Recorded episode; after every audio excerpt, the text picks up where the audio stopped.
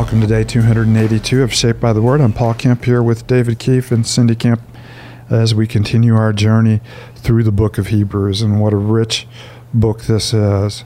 For those of you that love the Old Testament story, you see the writer of Hebrews begin to take that story show us how it has a far greater fulfillment in the person of Christ. So, whenever Jesus said in the Gospel of Matthew, I've come to fulfill the law and the prophets, we, we see exactly how he is the fullness of everything expressed in the law and the prophets. And so he begins the book by expressing how uh, the Son is the exact representation of God's being and the essence of His glory. He's the one through whom God created uh, the heavens and the earth, and He's the one who holds them together by the power of His His Word. And so God has spoken definitively, you know, to us through His Son. And He begins by saying the Son is far greater than angels. And now we move into chapter 3, where he remind us that the Son is far greater than Moses.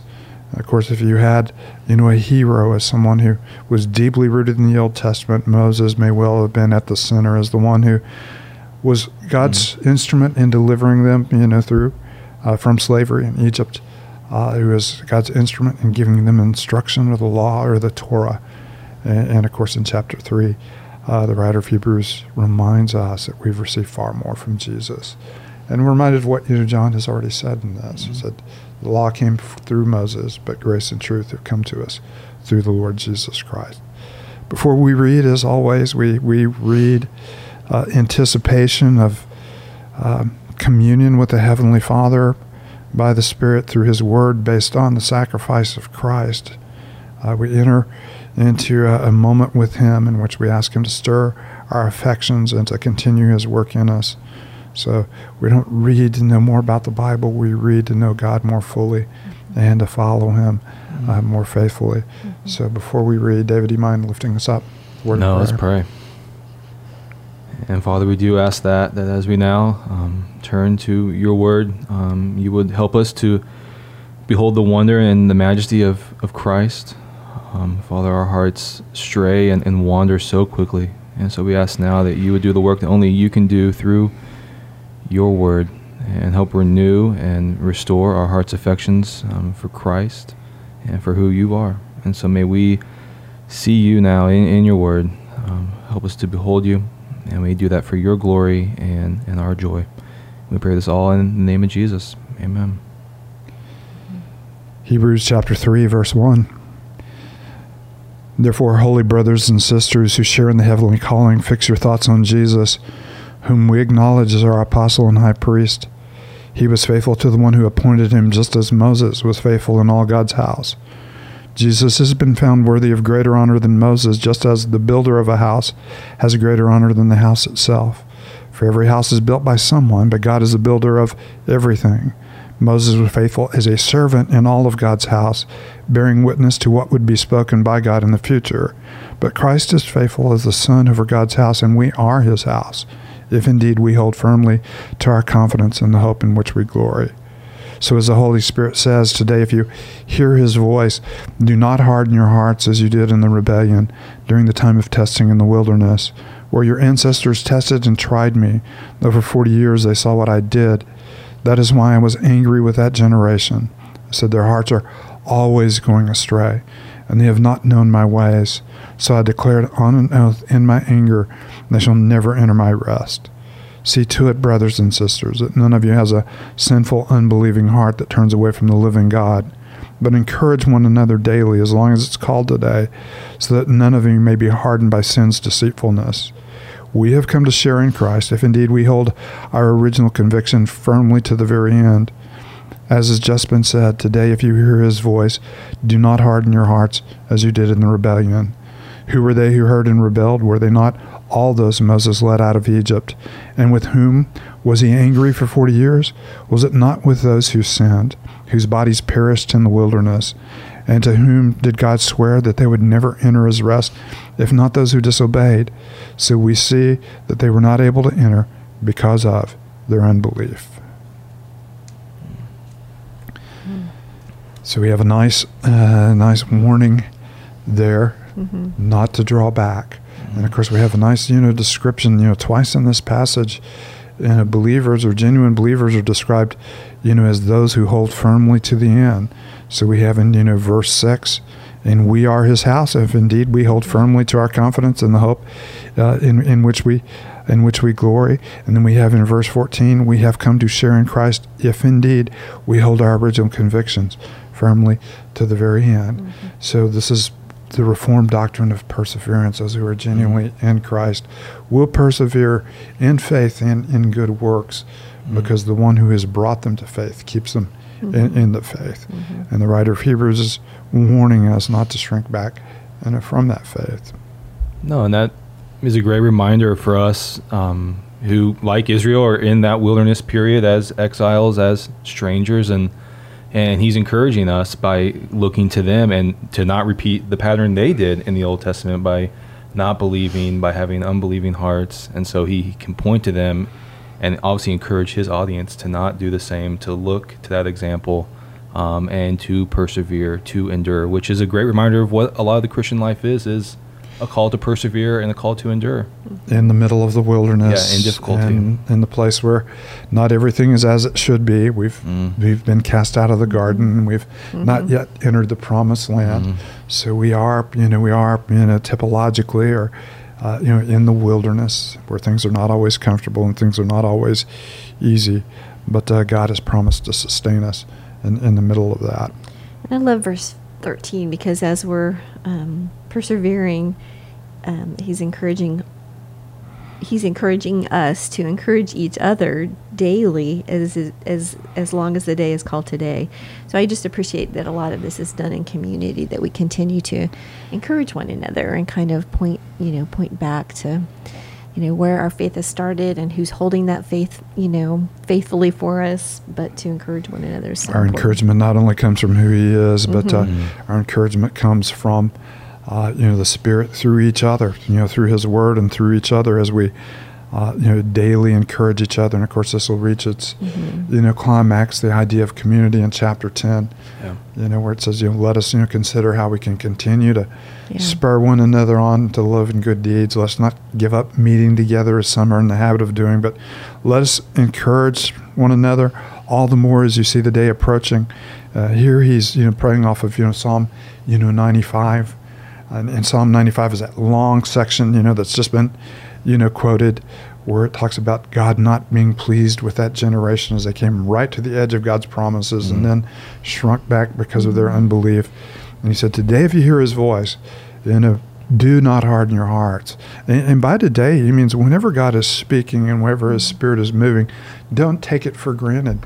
You know, hear his voice, respond, uh, you know, deeply to uh, what He's doing in your heart. Don't quench, don't grieve the Holy mm. Spirit. Don't assume on grace that I have a lot of days. I can come back to Him anytime I want to. Uh, you know, as long as today is today, today yeah. is the day. Do it today. That's yeah. right. don't, don't put off. No, and I do love what he's getting at there in verse 13, which he, he points elsewhere. You know, he wants us to fix our thoughts on Jesus, to mm-hmm. to see that he's the faithful one. You know, he was faithful. Um, he, like Moses, um, you know, has been found to be greater. And now Moses was, you know, a faithful servant of all God's house. In verse six, you see that, but Christ is the faithful. Um, as the son over God's house, and, and we are His house. That, and, and that, that call great, of the church, that, living stones turn? that Peter talks about, right? Yeah. yeah. exactly. What a beautiful picture. Mm-hmm. No, you have you have the word house. You know, appears, you know, several times. Starting in verse two, uh, you know, Moses was faithful in God's house. Mm-hmm. Uh, Jesus is greater, just as the builder is greater, you know, than the house itself. Every house is built by someone. God is the builder of everything. This is the work that He is doing.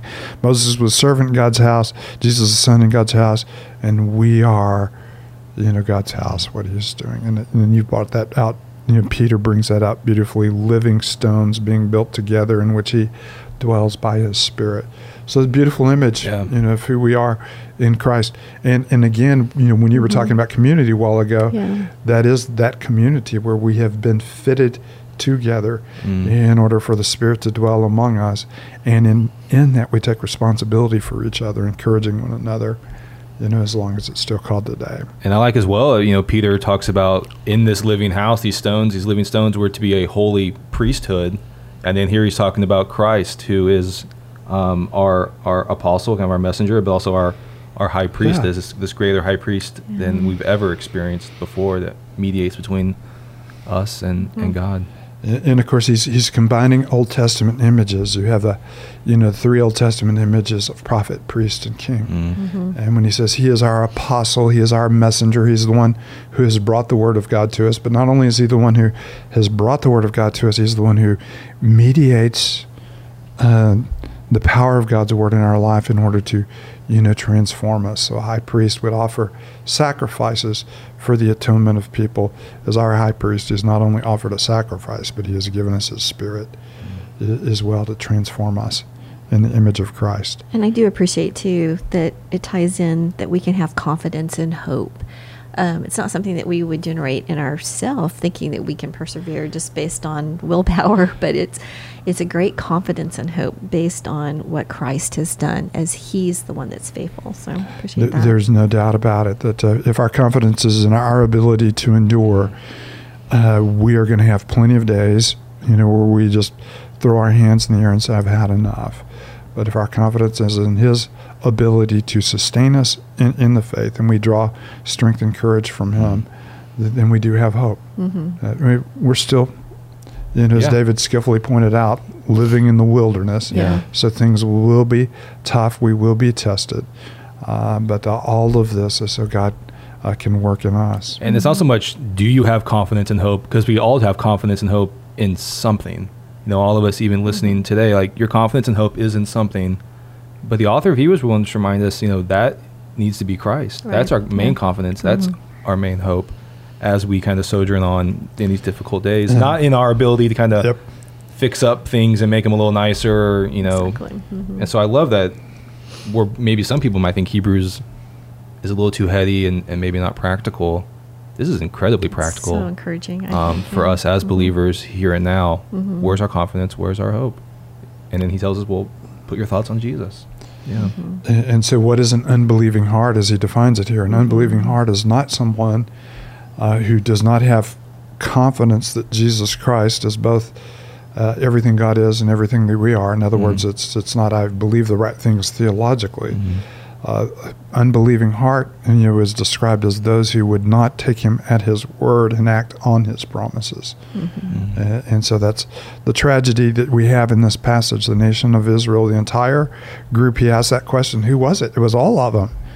Uh, you know, they're, they're just a couple of you know men, you know, Joshua and, and Caleb, uh, who survived that generation. It was everyone who came out uh, you know, of, of through the Exodus. Even Moses himself, because of you know disobedience, wasn't able to enter into uh, you know the promised land. So the entire generation came to the edge after seeing everything that God had done for them. And, and shrunk back because they didn't have the confidence of God's continuing work on their behalf Mhm. as He led them into His rest. Yeah. Mm. So good.